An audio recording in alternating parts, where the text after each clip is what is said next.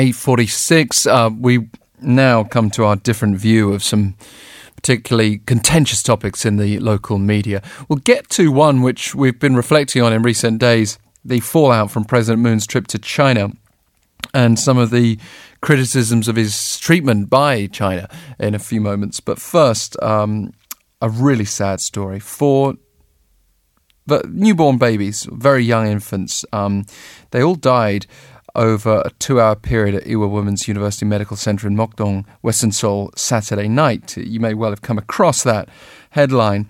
But uh, we still don't know exactly why viral or bacterial infections have been put forward. Health authorities have suspected infection is a possible cause, but have not been able to say that definitively yet. You Soo Sun of the Korea Times. Um, thank you for joining us. Good morning. Of course. Just before we get to the editorials and their response, can you just give us an overview, please? Right. Um. Uh, as you mentioned before, a newborn died over a two-hour period. To be exact, it was um, within a span of 81 minutes, from 9:31 to 10:53 p.m. Saturday, and uh, it was very shocking indeed. Um, police investigation followed, uh, with the National Forensic Service conducting auto- autopsies on these babies to determine the exact cause of the death. Um, and their interim results show that three of them may have uh, been infected with antibiotics resistant bacteria. And of course, this has led to criticisms targeting the hospital for um, negligence, especially because it had encountered accidents um, previously as well. And um, it is seen as more critical here, as um, Ewha Hospital is one of the bigger hospitals in Korea, operated under um, one of the most uh, prestigious universities in the country. Yeah, it's awful as a as a situation in itself. You had, I'm sure, tremendous sympathy for for the parents and the loved ones involved here, but it also raises, as you suggest, those major question marks around uh, medical care in this hospital and perhaps on a wider basis. An investigation is still underway into the cause of the deaths, which will have an impact on that latter point as well. But what has been the response in the papers? Right. Um, first, I would like to bring up uh, what Maeil Business newspaper had to say about this. It said there's a need to uncover the truth of the newborn baby's death first, um, which also other uh, newspapers um, agreed as well. And it said the exact cause is not yet known. Um, the incident uh, is causing a national fear over the safety issues in regard to the intensive care units for newborns across the country. So we do need to wait for um, the exact cause first. Um, but it did uh, criticize, um, heavily criticize the Ewha Women's University Medical Center, um, which was embroiled in um, both smaller and uh, big safety issues in the past as well. Um, for example, in September, a bug was found in a fluid that was supposed to be injected into an infant. And in July last year, a nurse working in the intensive care um, unit for newborns was confirmed to have a tuberculosis, and which may have also infected two other infants and um, five employees there. And given this history, um, the newspaper said there are reasons uh, to suspect that the medical team um, is at direct fault here. And um, it, because of this, it calls for an investigation of the entire hospital, not uh, just the, the neonatal um, intensive care units. All seems uh, reasonable enough, right? Um, but other newspapers have noted the accidents relevant for other hospitals and the medical system right. around the country. Right, of course, um, there are wider implications, and many uh, newspapers took a note of this. Um, for example, uh, Ilbo uh, said this issue is no less significant than, um, if you recall, the Middle East respiratory syndrome outbreak, uh, which we um, often refer to here as uh, MERS. Um, and uh, because of this, the country's medical system is in jeopardy. If it is confirmed to be the hospital's poor management um, that caused this tragedy, um, then it said there's a need to re examine the entire medical system in the country and come up with a fundamental solution for dealing with infected, infection-related accidents. Um, it said that there were 2,543 infection related accidents just in the bigger hospitals, um, intensive care units from July 2014 to 2015 in a study. Um, and Korea's infection rate is 1.5 to 2 times higher than in, in the US, Germany, and Japan.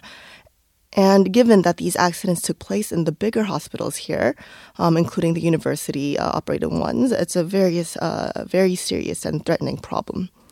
and it also cited an accountability issue. Um, saying that the government, health authorities, and the hospitals all know uh, that this problem exists, but no solution has been uh, brought about because no one has been taking uh, enough responsibility. Mm. Right, and uh, so for example, the hospitals are usually blaming the problem of uh, insufficient labor and also their financial issues. And government would say that it's due to inadequate work ethics at the hospitals and because the concentration of patients um, in the bigger hospitals in Korea.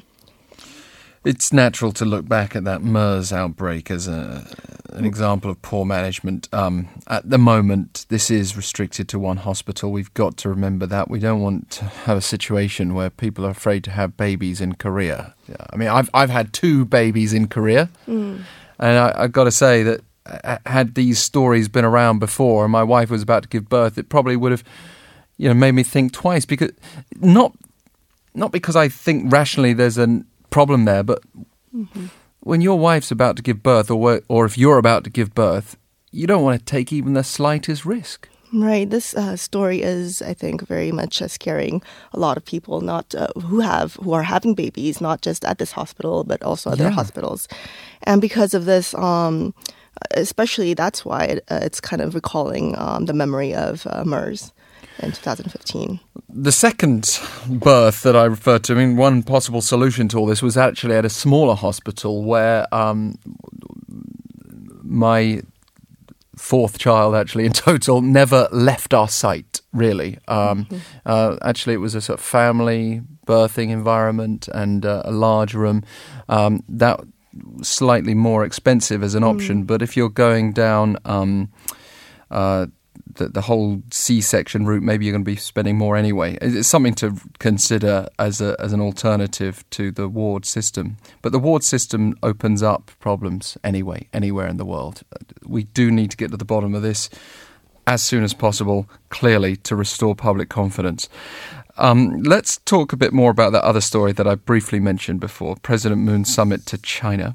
Uh, and it's caused a lot of outroar, hasn't it? I mean, and, and you got some media outlets playing this down or not really giving it full coverage, but some of the conservative press has been accused uh, of uh, driving up the, uh, the, the anti-China sentiment over President Moon's alleged mistreatment.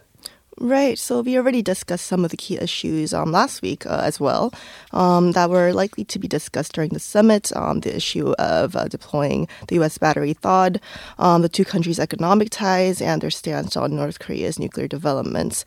And um, there were some positive assessments given by uh, some of the editorials here, mostly concerning uh, the talk uh, to strengthen or to restore economic ties between the two countries. But uh, I would say the negative reviews were dominant. And many did launch criticisms on Moon for what they called a humiliation and a failure of diplomacy. So, getting to some of the papers just briefly. Right. Um, I wanted to start with Hankyoreh, which uh, uh, from what I saw, gave the most positive review. Um, it said the criticisms launched on the president was uncalled for, and some of them were way out of line. Um, it did note of the positive results that came out of the summit, um, including the agreements on keeping peace in the Korean Peninsula.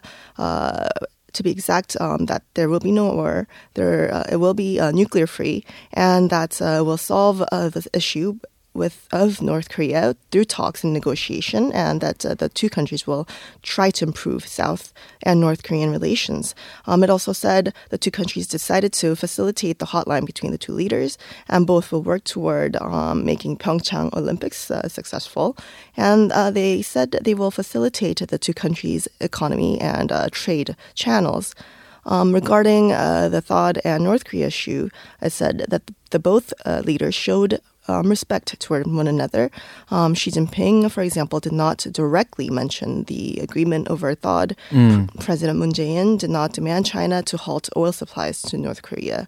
Um, overall, it said it acknowledges that Chinese did poorly treat uh, President Moon Jae-in, um, but the visit was still significant and that it was the first after the whole row over THAAD, uh, which is still not completely I, resolved. And I guess it would suggest perhaps that some of the other outlets exaggerated the, the mistreatment.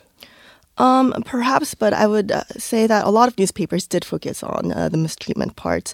And Hankuk-ilbo, for example, said we do need to critically review the summit's results. Um, we did fail to talk about the North Korea issue in um, said uh, regarding stopping the oil supply. And um, the things that were discussed were things already said in the past.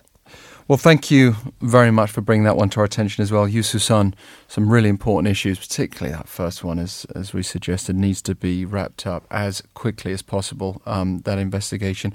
And that is our different view for this week. And we'll be back tomorrow, 7.05. Please do join us then. Stay with us. The show goes on here at TBS EFM. We've got our news team bringing you your latest headlines and Careerscape with Kodation coming up next.